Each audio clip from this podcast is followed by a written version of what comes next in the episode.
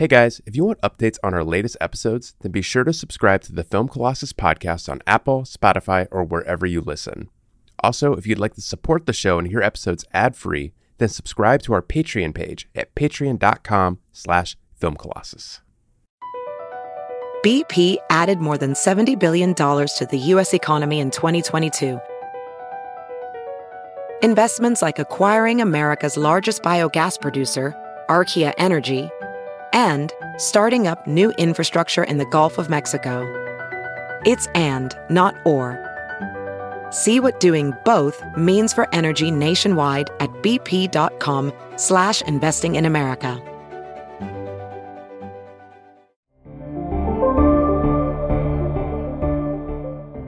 My name's Chris Lambert. And my name is Travis Bean. And on today's episode, we discuss the deeper meaning of the behemoth known as Oppenheimer. As two people who aren't huge fans of Christopher Nolan, our discussion involves our fraught history with his films and what we believe holds Oppenheimer back. Oppenheimer, Oppenheimer. Don't don't don't say it three times. No. Oh. Oh. oh. Beetlejuice, Gosh. right? Don't need a Beetlejuice. Yeah, you don't want to make uh not that it won't make an atomic bomb go off, but one will appear, you know, wherever you are. Which would be frightening. Yeah, it just sits there like it's it's defunct, but like it's annoying. Like you saw the one in Oppenheimer, it's huge. Yeah, if I had to maneuver around that all the time, Like you wouldn't be able to get it out of your house. It would just be a permanent fixture. no, it would not fit through the door. I bet you couldn't even move it an inch. Uh, I'd get strong, try to lift it, still couldn't. Yeah, yeah. Um, but no, you'd just forever be like Robert Oppenheimer slash Cillian Murphy and wandering around listlessly, thinking of what your life could have been.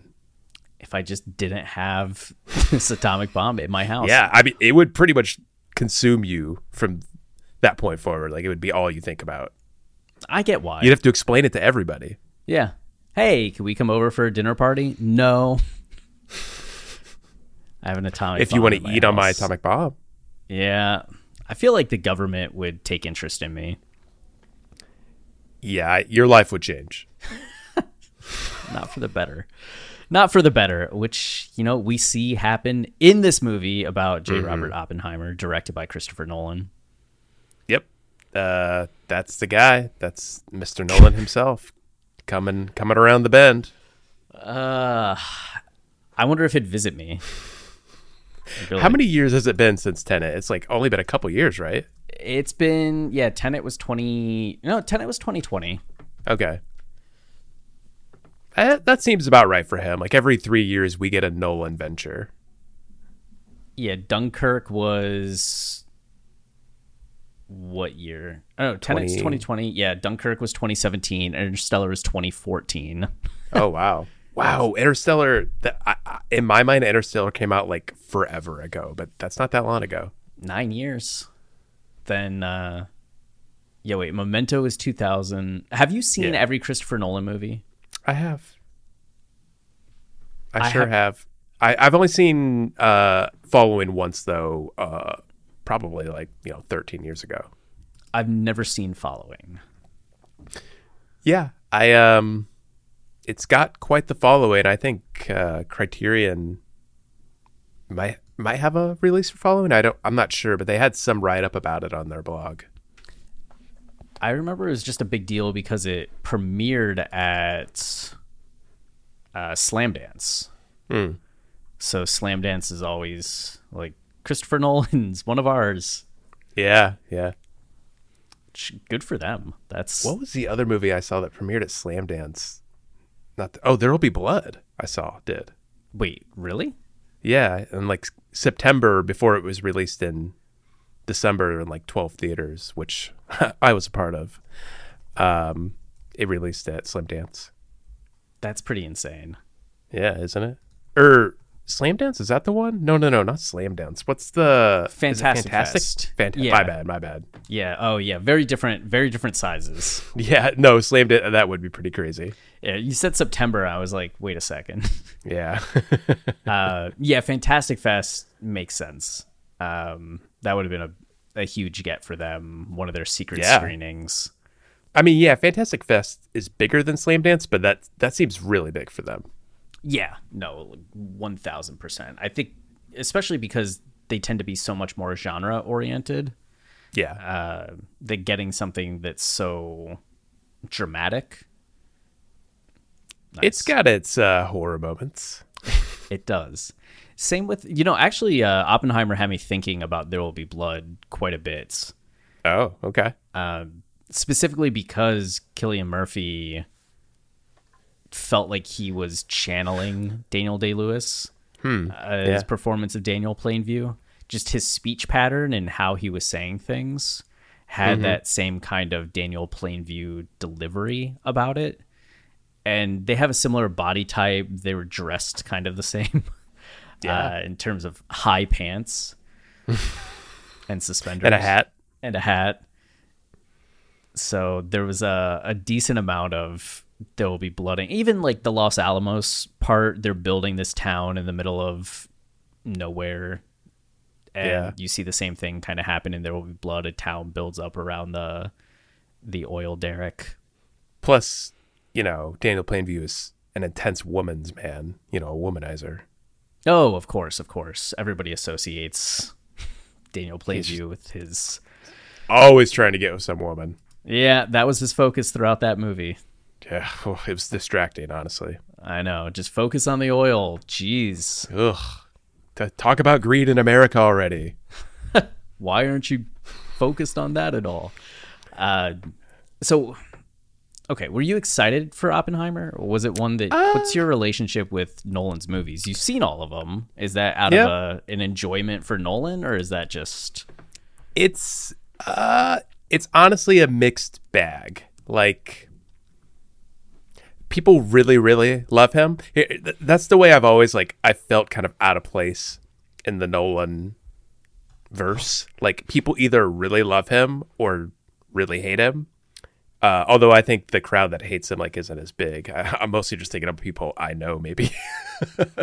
but I've always kind of felt like, like he's not necessarily my kind of director, uh, visually, like the way he visually approaches his subjects and the way he explores what's going on with them. Like I've never like I don't think a lot of his movies are bad, but I've never been a fan of movies like Memento or Insomnia um, or Interstellar and then or I would say more Dunkirk. And then there are movies I flat out don't like, like Interstellar and The Dark Knight Rises. Um, I've never understood this prestige either, but I've, I've just been in this middle ground where like it's not for me, but like it's not objectively bad or anything. Um, he's just like not in the region I'm looking for, like the kind of movie, the kind of approach to visual storytelling that moves me. We can get into more what I mean by that specifically as we talk about Oppenheimer. Um, so I, I, I it, it's it's kind of weird. Like I don't mind watching his movies and sometimes really enjoy it. Like I really like Batman Begins. Um, I really enjoy Tenet and Inception. I think Inception actually is incredible. Um, for reasons outside of uh, what we'll talk about with Oppenheimer. but yeah, so like my relationship has been kind of like in flux in that way. Like sometimes I like it, sometimes I really hate it. For the most part, I am sort of indifferent towards it. I've been in a a similar boat. I remember when Batman Begins came out. That was the first Nolan movie I watched. I had it I had it caught Memento, missed Insomnia. So Batman Begins, I remember just kind of being in love with when it came out, especially oh, yeah. nice. since I hadn't liked um, Batman and Robin, was it? Oh, you're breaking my heart, Chris. I never remember which is the fourth one and which is the third one. Uh, Batman and Robin is the fourth one. Okay, yeah, I know you love it, but I I love all of the 90, 90s Batman movies. Yeah, I did not. So seeing Batman Begins, I was just like, "This is what it could be." Oh my goodness, I, I enjoy Batman Begins, and it was so many good things in it. And then when the Prestige came out, I was I was the person running around being like, "Have you seen the Prestige? Have you seen the Prestige? Oh my God, Christopher Nolan, the Prestige, the Prestige, I mean, the Prestige." Yeah, 2006. That was the year I started college, and like every freshman boy on my dorm from Florida loved Prestige. You know, I, I hadn't seen it back then, but like it was that kind of movie. Yeah, it it definitely had its moments.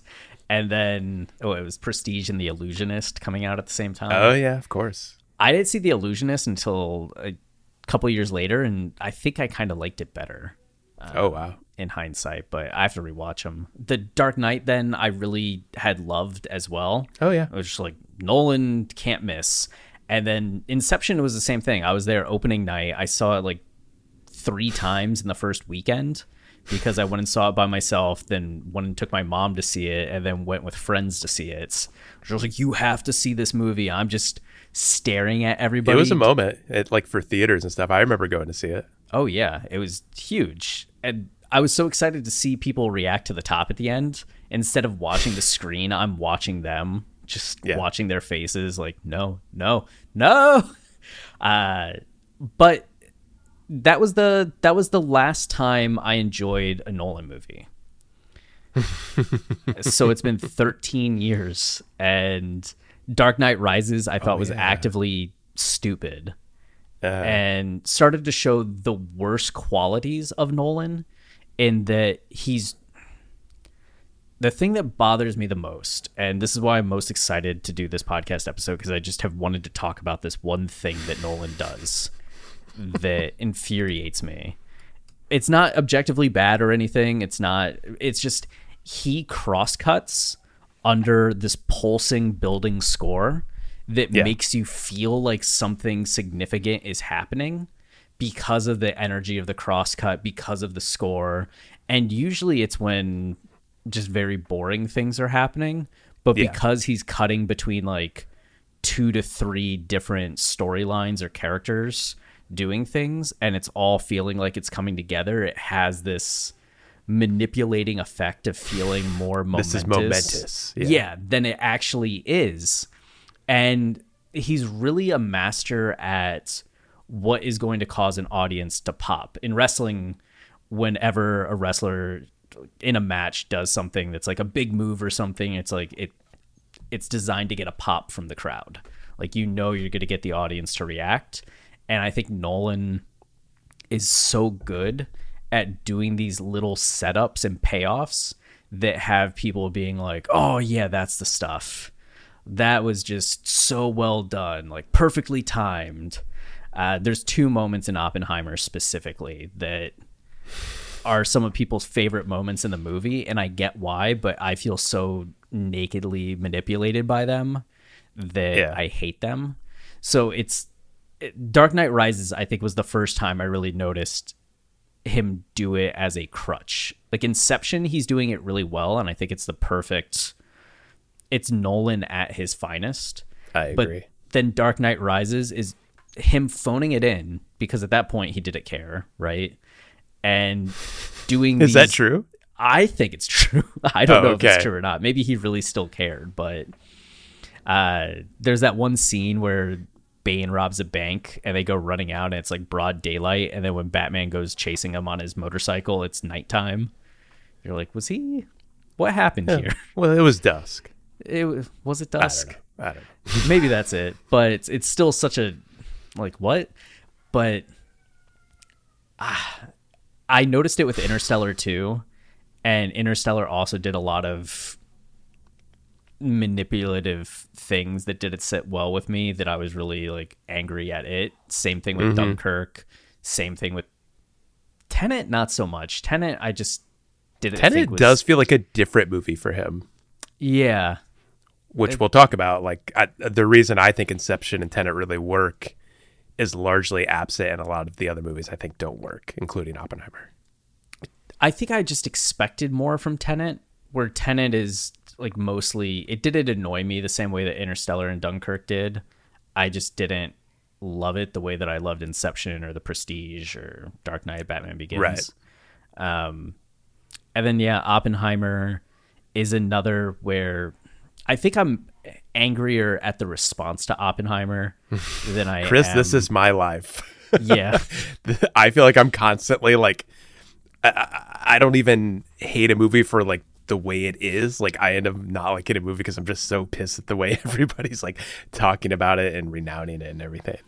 Well, yeah, I the new Twitter account that I've been using, I follow all these film critics. Yeah. And so the timeline's just full of people really like trying to deliver on like uh not just like a viral tweet, but really and I don't want to say performative in a bad way, but it's just like, you know, they know that they have an audience, they're speaking to the audience, to the crowd about the movie, but it just feels like there's so much hyperbole in a lot of it of like this is a masterpiece where Mm. the last look is the most existential and haunting thing I've ever seen on a cinema screen.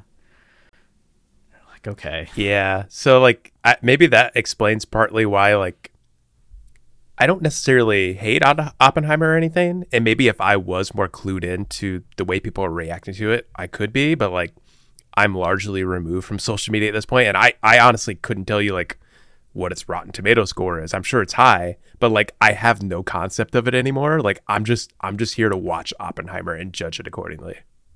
That's good. That's good. Yeah. You you also did not enjoy it, I'm guessing. Um, it's it's in line with what I said earlier. It's not my kind of movie. Like I don't think it's bad, um, but I think it's a huge letdown from what he did in Tenet. Like, I- guess getting into it now, like the things I think really work here. What I think doesn't work in a Nolan movie is when he becomes a little too consumed with the person like when he's really trying to explore the internal landscape in a literal sense like it's just a lot of like talking and and, and like you're describing like even though you see it as a fault like i would say one of his strengths is the fact that he's able to make boring things appear exciting um i and i only say strength because like it's better than just like watching people talk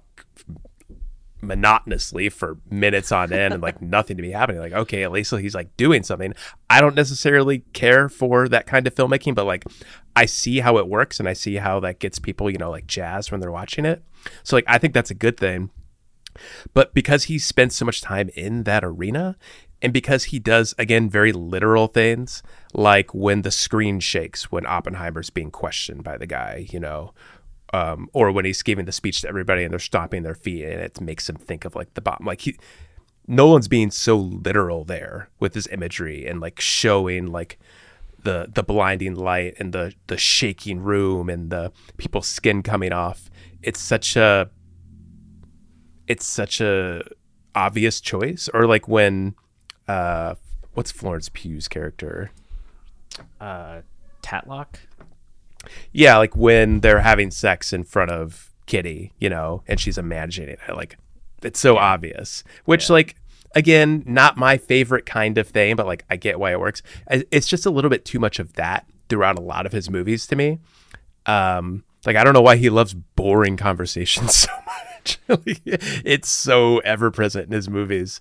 Uh, but people like it and he's got good actors so like whatever it's it's not unbearable or anything but I, I think what makes something like inception and tenet thrive is like that's not really the focus in those movies like he's more focused on this insane world he's invented and explaining well in an inception's case explaining all the rules and in tenet he I feel like he doesn't explain all the rules. like there are moments where he pretends to explain the rules, but then just like leaves out like all this bits of information that would make it make way more sense. Like to me, like that's his wheelhouse. Like that's when all of that stuff maneuvering around the characters tells me so much more about the characters than the kind of stuff he's doing in Oppenheimer, you know? Like I don't think I'm really getting to know Oppenheimer by just watching him talk to a bunch of people. Like I I need more it doesn't feel intrusive to me, I guess. Like I'm just like I'm just watching it. Like it's just a glorified history retelling, like a reenactment or something. It, it and in that sense, like I'm like I'm watching it, like I get it, it's cool that I'm learning all this stuff, but it's also just a little too plain for me. Yeah.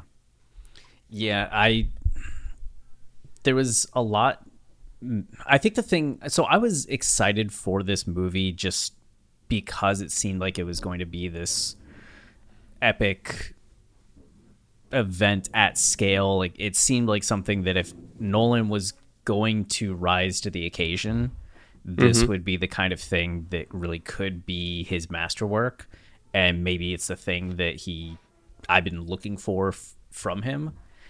And then I was reading him talk about all the subjectivity he was going to bring into the movie and how there are black mm-hmm. and white parts that were objective and uh, he had written the script in the first person, so we're really getting into Oppenheimer's mind mm-hmm. and seeing the world through his eyes.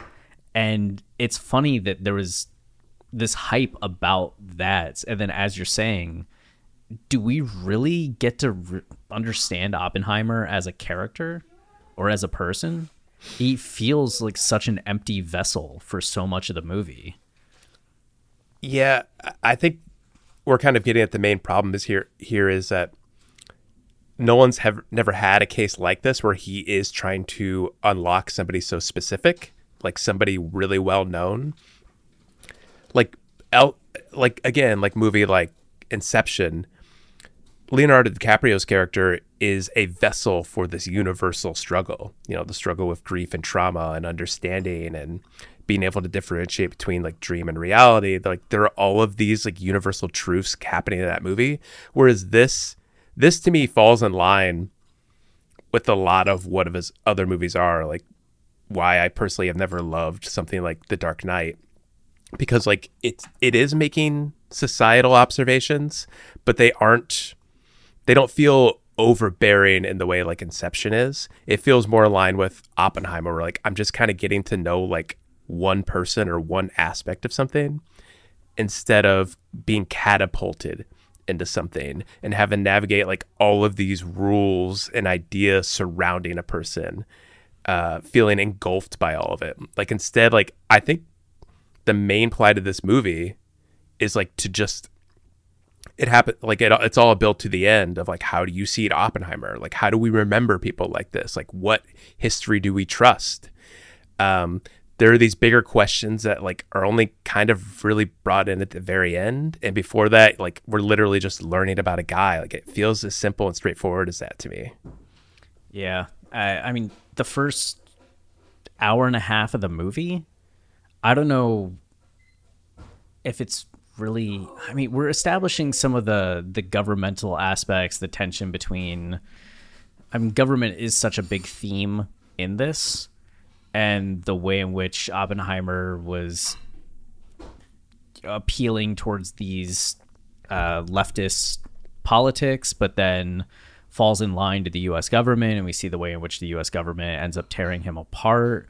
Like seeds are being planted, so I don't want to say the first hour and a half is not doing anything, but I saw somebody say that the movie's like reading a Wikipedia article Mm. And that kind of it is felt right to me except the point that they made was if you actually read the Oppenheimer Wikipedia entry it's a lot more interesting than the movie because you learn so much more about the idiosyncrasies of Oppenheimer and the way in which he liked to hold court and his personality and the magnetic nature. And I think Cillian Murphy did a great job oh, in yeah. the role. It's just I don't think Nolan's script gave him enough to do. I don't think he gave anybody enough to do aside from Robert Downey Jr. I think Robert Downey is the only one that had meaningful scenes that he could really like dive into. Um and a character arc. yeah. Yeah, it's it's odd. Like I feel like that's the tension of the movie is that like it's ostensibly this deep character study, but like, I, I guess uh, one main thing I I couldn't get around was like I feel like the dilemma presented surrounding Oppenheimer and the way we're supposed to feel about him, and then what the o- movie's ultimate question is like it's the the question at least of people leaving the theater like it's kind of set up immediately. Like we're immediately supposed to like kind of question like the nature of his character and the decisions he makes and like is this the kind of guy you can trust? Like is this the kind of guy that um will go down in history as like misremembered or like is somebody who like was this kind of guy and invented something terrible like it's just that question throughout and the question you're left of at the end and that's a that's a I actually a great formula, a great structure for a movie, but it's a three hour movie. Like, and for three hours, like, I'm not sure how much that question gains complexity. Um, it's like, I, I guess it all just again feel it, it feels inherent to me, like that dilemma, and I don't know if Nolan is the kind of filmmaker that can bring enough pizzazz and like interesting visual moments to give that question the kind of complexity he's looking for. Again, like the only moments it really happens are like when the room shakes or when Kitty sees uh Tatlock. Like it's it's just all this stuff. I'm like, yeah, I, I get it. Like I know what you're doing. Like I see like what you're going for, but it's not like it, it, I guess this is purely subjective. It's just not shaking me enough to care about that overbearing question more. No, and the movie seems to essentially make Oppenheimer pretty sympathetic in the way in which, okay, he had fears about the Nazis, went into this project, and then felt compelled to complete it, even when he had doubts and questions because he's swept up in things. But look, he spent the remainder of his life fighting against it, and the government squashed him from daring to stand up. And the like Nolan seems to make a pretty clear case to me about see, is it Oppenheimer a mm-hmm. little more positive than negative, don't you think? And I do like that they're themes of chain reactions. And then you have in that final conversation with Einstein the the water droplets hitting the the pond mm-hmm. or the mm-hmm. rain hitting the pond causing these chain reaction ripple effects. So that's a nice I think it's the one moment of pure uh it's visual yeah that it, I can point to and be like, see, that's a little more subtle.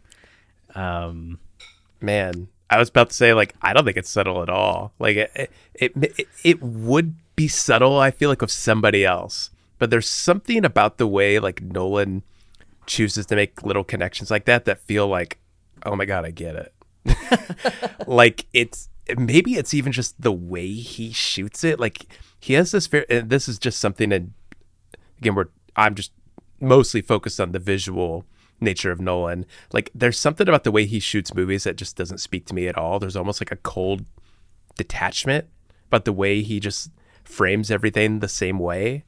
Uh, it, it's a big part of why I can't get into Memento is just the way it's shot. It feels just so obvious and plain to me in a way like I can't it, it's weirdly like unique to Nolan and something I hope no other filmmaker adopts as like a way of shooting a movie. Which is fascinating because his cinematographer for his last few projects is Hoyt van Hoytema. Mm-hmm. And this guy did Oppenheimer, Tenet, Dunkirk, Interstellar. Uh, but he did Nope, which Nope was dope in terms of its yeah. visuals. Ad Astra was also incredibly beautiful. Yeah, that was awesome. And her. And her yeah. has incredible, incredible cinematography. And then Tinker Tailor Soldier Spy was also, I thought, it's a lot more Nolan-y and it's like distance and coldness. But I thought that was a very it has visually presence. compelling movie. Yeah. So it's not like the cinematographer in question that Nolan's working with is incapable of going play. I would say like most of the shots in her are better than most everything in Nolan's filmography. I mean, I'm sure there's somebody out there that could point to all of the technical things Nolan does in a movie that I wouldn't notice and don't understand, like the lighting and just like the way people are populated around a scene or something, which I'm sure is true. Um, I guess it, maybe this is just speaking to more my taste and like what I'm looking for in a movie. Like I really want something to pop. Like I really want something to kind of shake me and like make me think about something or make me look at something and speak to like what the larger themes and ideas are. And like I just feel like Nolan is constantly not doing that. And the moment I know he is doing it, it's like the raindrops where I'm like, yeah, okay, I, I get it. like yeah. I don't know. There's something like he never finds the right amount of subtlety, mix of subtlety and just like flash that I'm looking for. Well, it was particularly jarring going from this to Barbie in the same day. with only an right. hour between them, and just seeing the way in which Greta Gerwig has close-ups of things. Like right. there's a close-up of an eye or the close-up of um, Barbie's lips parting when she experiences what it's like to be human, or hands touching. I feel like that's just an underutilized shot in Nolan's visual vocabulary. Is you don't see a lot of these close-ups. And it's not to say directors have to. It's just when I look at the vocabulary that other filmmakers are using in their visuals, whether it's Gerwig and Barbie or just you know uh, Villeneuve and Dune, and yeah, how much more texture and life there is, and I would say that Oppen- not Oppenheimer, but there's something similar between Nolan and David Fincher's more procedural yes, films. Right. I don't think what uh, Fincher does in Zodiac is all that different from the aesthetic that's at the core of what Nolan does. But there's such a dramatic difference in the charge and the quality of the shots in Zodiac compared to any Nolan movie, where I think what gives Nolan that sense of spectacle is often the actual thing that's being depicted being so extreme. Like not everybody gets to depict uh, an atomic bomb going off. Not everybody gets to depict Tenet and this reverse uh, entropy that's happening, or Inception. And even going back and watching Inception, the big moments feel kind of small now that we're so many years on. The city folding is like 45 seconds of the movie. Yeah. Um, or Limbo, when you look at Limbo, it's really underdeveloped and cookie cutter that all the buildings are kind of the same. And you do get this sense of this crazy epic limbo city, but it's never really explored in a meaningful way. and Interstellar, again, it's this big space graphics and you have the giant wave on the one planet, but that's kind of it. You have these moments that pop, but for the most part, I don't think what he does is visually interesting. Yeah. Yeah. Eh, the whole time you were talking about David Fincher, like, I, I hurt my neck because I was nodding so much. Like, uh, because when I talked about that cold detachment I see in a Nolan movie, like, Fincher is instantly the other person I think of. And Zodiac is a great example where, uh, which I think is a weird style he's kind of gravitated towards. Like, I would say something like Fight Club or Seven, like, it's a little more electric but mm-hmm. something like Zodiac feels more in line with what he's done lately, where there's like a stature to the way he's filming his scenes, yet there is that kind of coldness. And a part of that is the filter he kind of has on his movies, like this like pale blue, grayish tone. But like that everything I just said right there, like pale blue, grayish tone, like that's something. Like that's something that enlivens me and I see it. Like even if I don't like the movie, like I'm not a fan of Gone Girl. Like I have to recognize that like it has presence. Like there is a visual voice there that's kind of commanding me and guiding me in a certain direction, and that I never really feel with Oppenheimer like by the movie's end, I'm I'm able to look back and be like, okay, I see what this movie's doing. I'm seeing the questions it's asking. But while the movie's going, I don't feel emotionally attached to any of those questions or ideas. I don't feel that the movie is visually exploring those ideas in a like connected way. Like I can go back and piece the moments together, like the raindrops. Um, but like while it's happening, I'm not like I'm not moved. I'm looking to be moved, you know? Yeah. I think a lot of the the perceived power of the Nolan movie is just in the cross cutting and that sense of build. And then when you do have those moments of payoff, it either makes the movie worth it or the scene worth it or you feel satisfied. Like I didn't think I thought the bomb drop was interesting, but I didn't think it was compelling. I mean, I was I was blown away by that scene that it like that was what the movie was sold around. Like that was the reason I purchased an IMAX ticket was to see this bomb drop. And it's like a minute of the movie in a move, three hour movie filled with talking. Like I was, I was really blown away. It, it, even all the, uh, in a bad shots, way, right? Yeah, in a bad way. Yeah. like it was cool, I guess, um, but it it didn't have the pardon the pun explosion I was really looking for. Like it didn't. Even the scenes where it was like you know all the lights and particles and everything floating around. Like I saw people on Twitter talking about how amazing those scenes were, and they felt those scenes had the same cold detachment I I never respond to in Nolan movies. They just felt like another scene where people are talking to me. Like they didn't have like tenor and power and like illustriousness. Like there was nothing. They just kind of felt thrown in. I guess like they didn't feel part of a build or part of a message. Uh, I guess maybe I'm just not watching these movies the way other people are watching them. No, I, that disappointed me so much because when it first like first 20 minutes of the movie when we're seeing stuff like that i was like oh we're really going to like dive in and maybe we're going to get this internalization or see his view on these things throughout like it's going to be sparking maybe we're going to see like a dovetail of how he's viewing the world is in particles and you know how is this going to mess with the visuals of the film?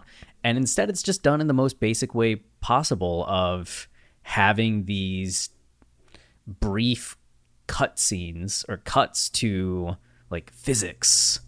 And they look cool but they're so quick they don't really add anything. We're not seeing the way in which he's putting together ideas or a concept in any way. It's just affectation mm-hmm. or decoration and I mean, you look at the Tree of Life, and the Tree of Life has some similar things with its formation of the universe sequence. Right. Oof. But it's comparing actual... it to Tree of Life really points out how how limp this movie is. Right. It's like so minor league. I mean, it looks good. Like it's it sure. looks good because it's expensive. But compare it to the sequence in Tree of Life and there's so much more vitality and dynamics and heft to it rather than it just being a decoration. Yeah. I was really disappointed with how that went, especially that it didn't really dovetail with the the bomb test. You mm-hmm. think that would have been a logical point to bring those things together and this vision that he's been having and the way in which it's now being realized.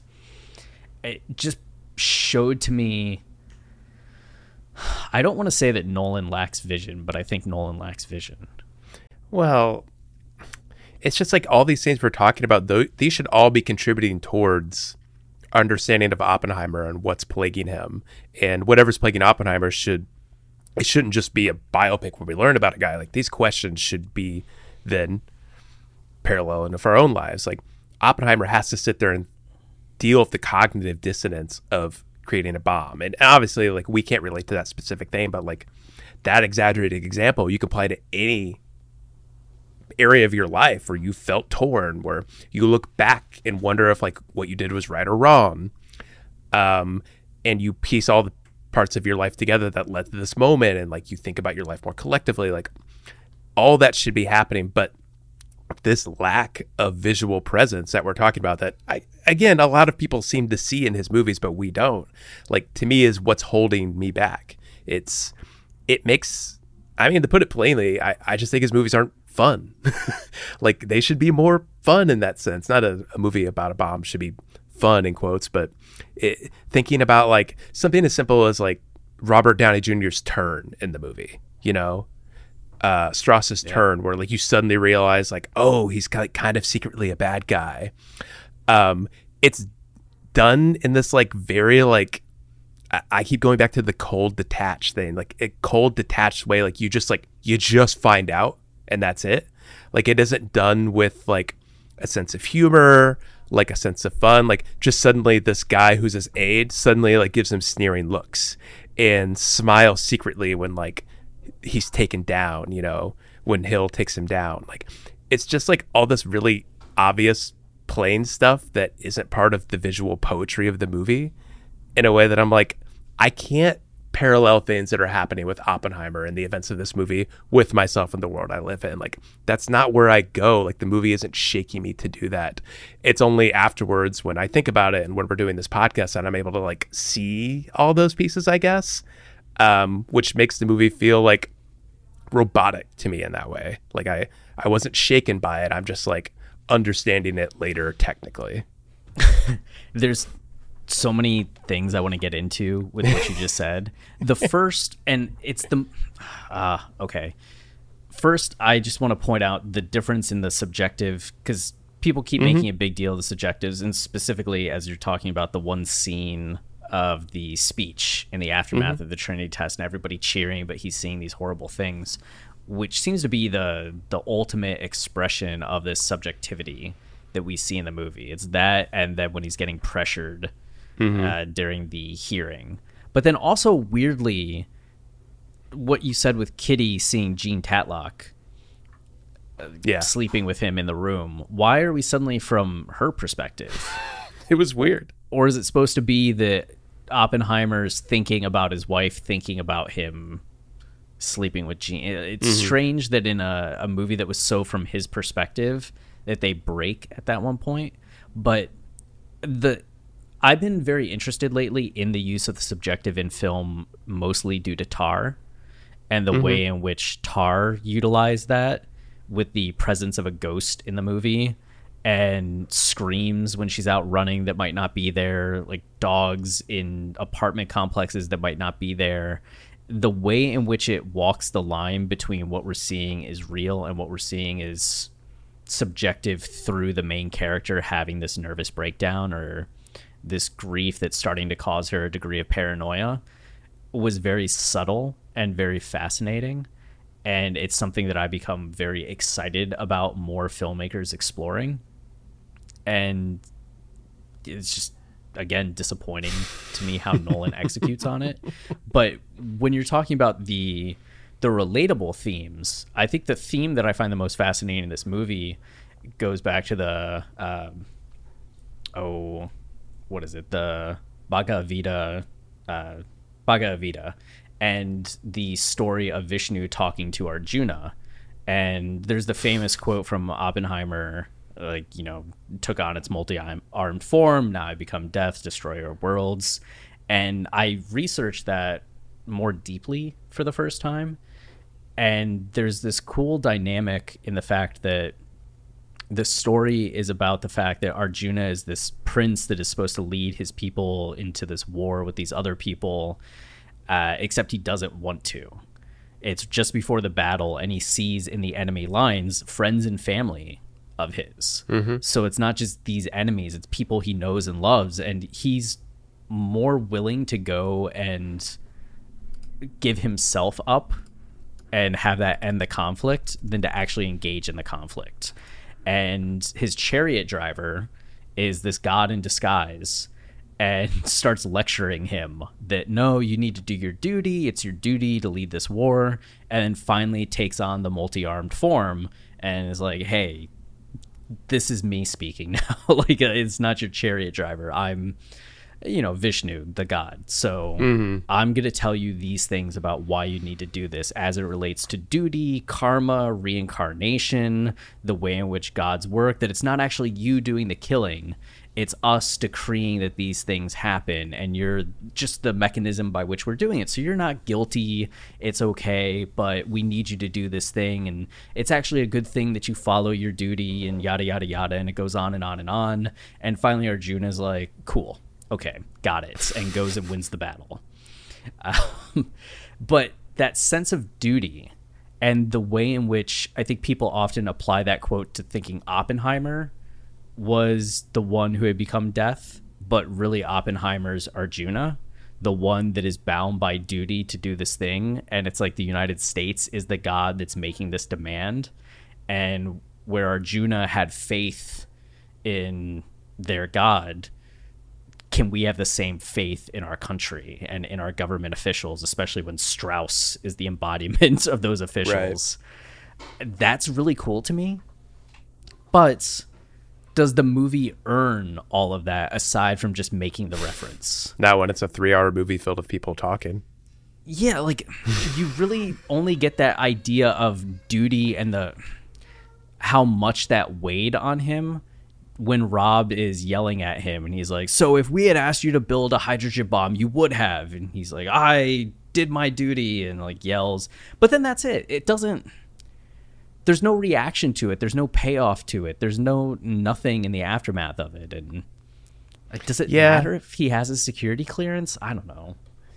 like uh, maybe we're just ultimately. this is what i've been trying to ultimately get at the whole time when i think about the scene where like the room shaking or the moment where Jean is having sex with Oppenheimer in front of Kitty like all those scenes like could work in a movie with a different visual language like there's something like haunting and weird and gross about like Kitty sitting there watching his husband have sex with this other woman. Like that to me, like that's a cool scene. Like that could have like so much power and have like a ton in cheek nature or give the movie a little bit of sleaze, you know.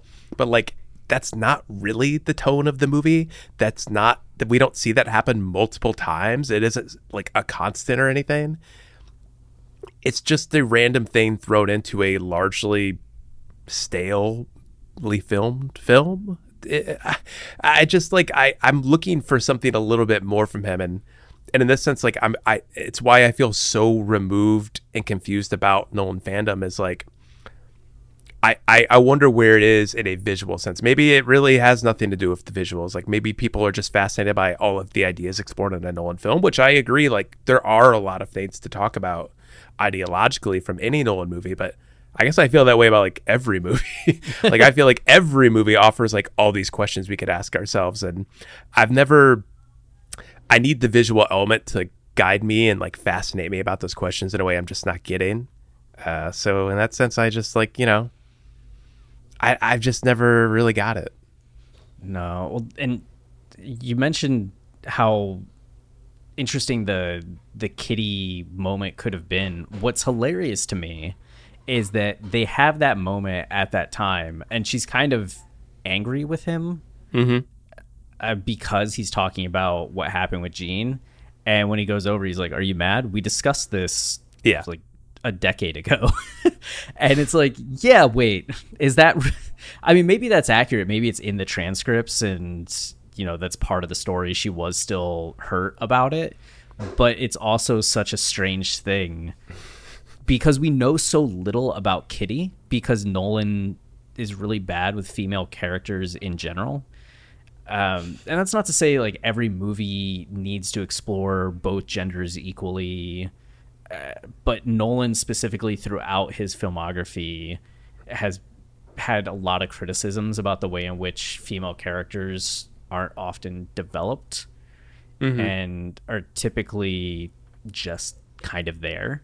Yeah. And this movie in particular, it's horribly bad.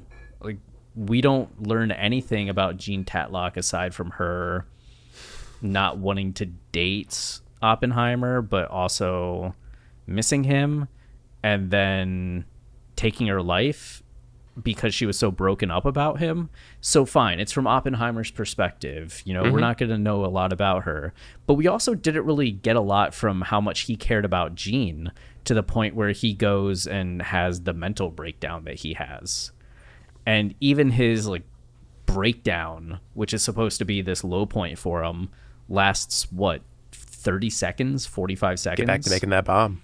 Yeah, and then you have Kitty come back, and Kitty, it seemed at one point was going through postpartum depression, or at least just struggling with being a new mom and her husband gone all the time. So we see her go from this kind of bubbly socialite to, and I know she was supposed to be this very smart person who just ended up not necessarily having a career, but obviously was intelligent enough to be a partner to Oppenheimer. Um, but we don't see what's plaguing her when she's having her drinking issues and they give up their kid for a little bit. Like that's a huge thing. And yet we never hear her reason for it, if she's okay with it, if she's better in the aftermath of it. And then they get their kids back and we don't really know if she's okay with it, upset with it. When she's in Los Alamos, we don't really know anything about her day to day. Is she making friends? Is she still like postpartum? Is she depressed for other reasons. When she finds out about Kitty, is she angry with him, supportive of him? Does she just hold it in because she's doing something because he know she knows how big of a job he's undertaking and doesn't want to put extra pressure on him? And then she's resentful later. Like, what's the deal with their relationship? The movie just never gets into it and then gives her this moment where she tears apart the yeah prosecutor at the hearing and that's supposed that's the thing i was talking about with nolan having these wins or these pops he sets that up where you have the one character be like can we trust her to go in there and be okay? And yeah. oppenheimer's like yeah of course. Like i have full faith in her. So you have this question set up of like is she going to do good? Is she going to do bad? And she's a little nervous at the beginning and it seems like oh no she's going to do bad. And then she finds her like footing and tears the guy apart and we see her rise to the occasion and it's this moment of like oh look she's beating the bad guy back and she had told him to stand up for himself but he had it and now she is that's her win but who the hell is like is she as a character and what's this mean for her and like was she getting a lot of shit from other people and that's why she wanted him to fight? Was she reading a lot of negative press? Is it just a pride thing? Has she been this prideful the whole time? There's so much unexplored that would go into making that moment truly great, but instead it's superficial and only feels good because of the structure around it, not because of the characters and us caring about the characters and rooting for the characters and what this moment means for them. Yeah, that's like a classic Nolan thing to do, like those little wins. Like he does it I feel like he does it several times in this movie. Like uh Oppenheimer is like such an asshole to Hill. Both times he sees him, he like knocks a pin out of his hand. Yeah. And and in the end you think like, oh Hill's gonna gonna say bad things about Oppenheimer. No, he saves Oppenheimer. It's just like every time I see something like that in a Nolan movie, I'm like, okay. um, or what was the what was the other one? The aid. Um, yeah, there's the aid, and there's just somebody. I guess Kitty is the other big one, but I I, I agree with you that if you're gonna set up these big moments, like there needs to be more foundation for it. I don't necessarily need everything you were talking about, like the way they're exploring Kitty. Um, I I actually think everything Nolan does is just fine. Uh, like the little snippets he's given us of her and their relationship, like that clues me in enough to like what the nature of the relationship is that like I get the impact the moment has like that. For me, the problem is going back to it, the way all of this is presented visually. Like I just like like the scene where Kitty is suddenly an alcoholic, which side note, I every time Kitty was on screen in this movie and had a drink in her hand, I just like started laughing. I thought it was so funny that that was like the only quirk he could give this woman is like she's always drunk. Um, but anyway, I, like that. But that scene where he comes home and like she's drinking and like that is the impetus of like her her drinking ostensibly that like she can't handle this life. I I I relate that to like these other moments in the movie I've talked about where like she sees uh, Jean and Oppenheimer having sex. Like it has no presence. Like it's not traumatic enough for me. Like it feels like I'm just watching a theater scene from afar. Like if all of those moments had more impact and were pulling me in a little bit more, like I might actually like feel something in that moment where Kitty gives it to the prosecutor at the end of the movie. Um, but like because all of those elements aren't there, this is like the Chris and Travis approach you're combined into one. Like you're looking for like all of the background and and character work and like you you need it the movie to dive into like the person in a way and i need the, the movie to like present her present her situation in a visual sense to like b- bring some like emotional clarity to everything and just like a sonic way yet both of these things are happening and because of that like i don't know how a moment like this lands at all just because of the setup and the yes. superficial nature of him setting up the idea of uh, will she or won't she Yes. And that's enough for the audience reaction. And because Emily Blunt does a really good job in the yeah, time she has on screen and the delivery there is so good, it's like if you were just to show someone that speech out of context, they'd probably be like, that's cool. Like, I'm sure it's earned and awesome when you watch the movie. And it's like, no, it's not. But it's the same thing with the aide. Like the aide Yeah. had it shown had had almost zero personality and zero context. Uh, had he worked with Strauss before? Is he just with him for this process? That seems to be the case. Okay. Does he like Strauss? Does he dislike Strauss? He's doesn't care either way. Does he like Oppenheimer? Does he not like? We don't need to know these things. But when the character at the end is the one delivering this snarky line, Yeah. uh, that's kind of pro. He defends Oppenheimer one time, and then at the end is like maybe they were talking about something more important than you, Yeah. and you're like, why? why How do you feel this way after like after no time at all, basically? right? It was it just this guy was such a dick in the 24 hour or the 10 hours that you knew him that you feel like gloating like this. Are you just a dick? And this is how you. That was the other thing. Like Did you grow up an Oppenheimer fan? Yeah. like the whole thing with Robert Downey Jr. I think that was the other thing I was starting to think of, like the turn he has. It's revealed that like the aide is pissed and feels slighted because like Robert Downey Jr. knew the whole time, like he's been one step ahead of this guy. So the whole time, Robert Downey Jr. has just been like playing dumb for no reason at all. Like just pretending he doesn't know the answers to things and is acting stressed about something he doesn't need to be stressed about because he's already like talked to the writer of Time magazine. Like, what is the point of all of his actions leading up to this moment other than to just have a character turn and to suddenly present him as a different guy and to have this aide look at him differently? Like, it just feels so dumb. Yeah, I. It's one of those things where I get if he was acting like a little different in public. Maybe it's the it's the DC game where you always have to be presenting yourself one way just because you don't know who the aide's going to talk to. But guess if that's if that's the case, shouldn't that context be there? I think I think that's one of my issues with Nolan too is that I feel like he's often reliant on and it's a big complaint I have in about movies in general. I've talked about it with Argo, not on the podcast, but Argo the main guy is this government guy. Is he CIA? Is he FBI? He's some agent, and he has to go and save um, American citizens that are stuck over. Uh, I forget what country in the middle, Afghanistan, in the or Iran or Iraq in the 70s or 80s, and has to go over there, like coach them.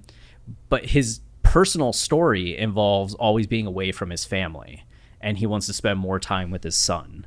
And he keeps like talking about how he misses his son and wants to get back to his family, and maybe he'll retire after this his son, who's the core emotional driver for this character, is in 53 seconds of the movie. Mm-hmm. I've counted 53 seconds of the movie, or 43. I think it's less than 45 seconds.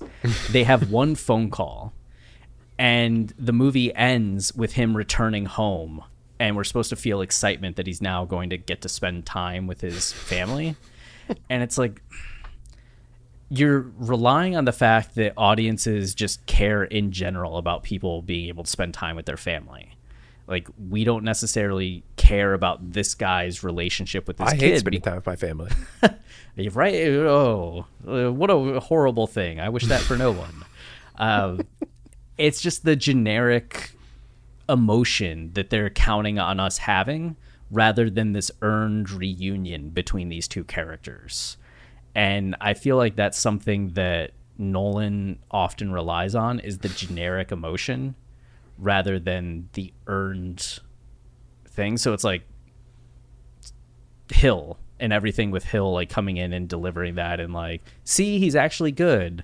Like, did, did, did Hill earn that? Did where did he get the information? Strauss being like this evil of a person. Did he earn that? I guess so, maybe, but we only really find out that he's this evil person in like 30 seconds of backstory. Mm-hmm. So now he's the villain of the movie in some ways, but do we really care? It's just a generic villain. yeah. If there's one thing I know about Chris, I, I want to explore this for one second. Like, movies are all about math. And Ar- Argo has a 45 second scene. Think that's not enough. I, I I'm with you though.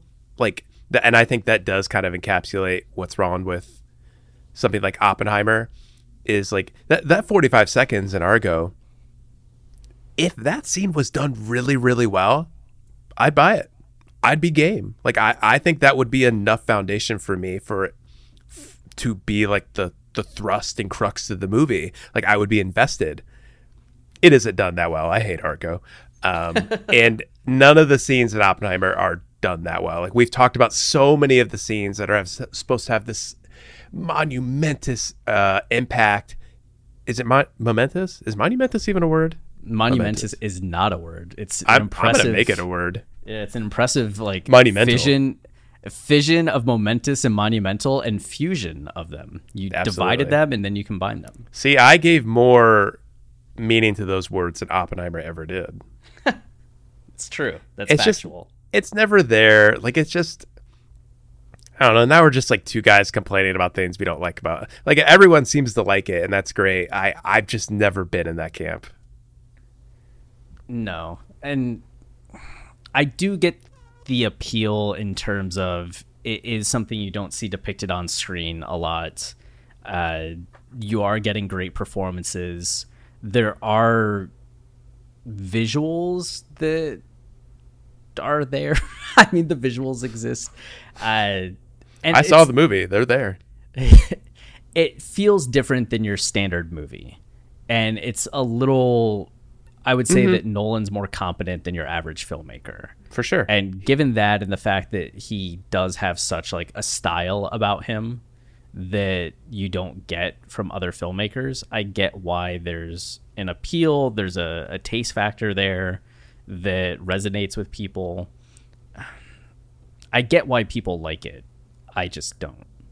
it, it- that that is the big thing that sets him apart and i don't even it's intangible like i don't even know how to define it but every shot in his movie feels important like you are wandering into like what a situation you get to be a part of right here you know like have you ever seen anything like this? Even if it's just two dudes talking in a classroom you know? Like his movie always has that tenor but to me like that's not an aesthetic. Like in my mind like that doesn't that doesn't mean anything to me, especially if it's not grabbing me in the first place. If there's not some visual language to the movie that's like pointing towards something greater, like it every all of those important shots just like kind of begin to cancel each other out, you know.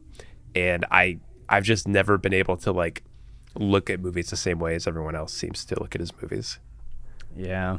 I think it's just that factor of because there's that sense of importance, you come away with feeling like you experience something. And I mean, often he's taking on interesting subject matter. And Yeah, and people probably do feel things. Like it's just it's purely a matter of taste and like what what moves you in a movie.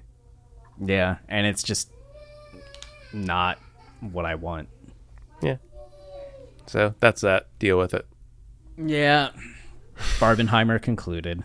All right, Chris. I have a twist I'd like to present this episode. Yeah. I would like to rank this movie, Oh, okay. Even though you just got rid of your rankings. but I'm bringing them back. okay, just for this. No, I'm bringing them back all together. What? Okay. I'm doing it. I want to keep it a thing. Okay. Uh, I ha- although I do have to update my list a little bit. Right now it's at 421 movies. I think it's probably up to like 430 by now. Damn. Um, All right. And th- this list, by the way, is we, we've been ranking every movie we've watched since the start of 2022. And so every time we do an episode, we're going to put the movie we watched into those rankings. Yes. So what do you got? For 420 movies, um, and there are 10 different sections for me. And the fourth to lowest section is the not for me section. That's where Oppenheimer belongs in my mind. Like, I don't think it's terrible. Like, it's doing things I don't like, and that's more of what it is in my book. Like, I, it's just not grabbing me in the way I need a movie to grab me. Um, but I don't think it's bad. So I have it like on the higher end of this, this section of the ranking. So it's in like the 375 region out of 430. Okay. So low, but not not as low as it goes. Not yeah, not down at the the bottom. I. This is going to be a bit of whiplash for as much as I like trashed this movie uh, throughout the podcast, I have it at number 64 of 146. Do you not like a lot of movies?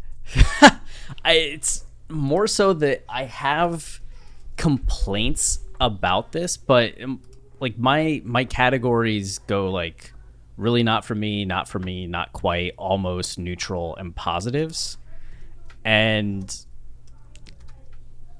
the positives of Oppenheimer from the performances to the fact that there are it is covering such like a huge story mm-hmm. and has so many p- like pieces and parts i do still really like scope and scale. So there's still a respect factor that i have for the undertaking of this movie to where as much as i want to tear it down a little bit i still think overall that the positives outweigh the negatives in my opinion um And the positives would be just the performances like Yeah.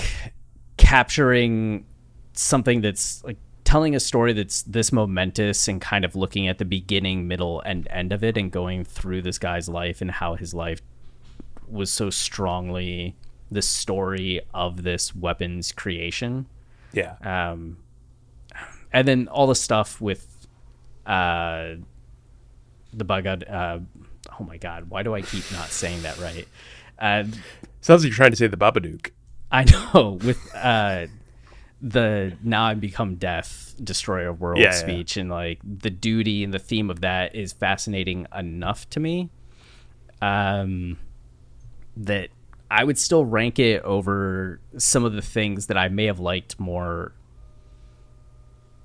I would have had less complaints about, but I feel like they had lower ceilings. So this is mostly just because it's going for so much, it scores a few more points for me. Okay. And where is it on your 2023 rankings? Uh, 2023 rankings, it is at number 13 of 30. Okay.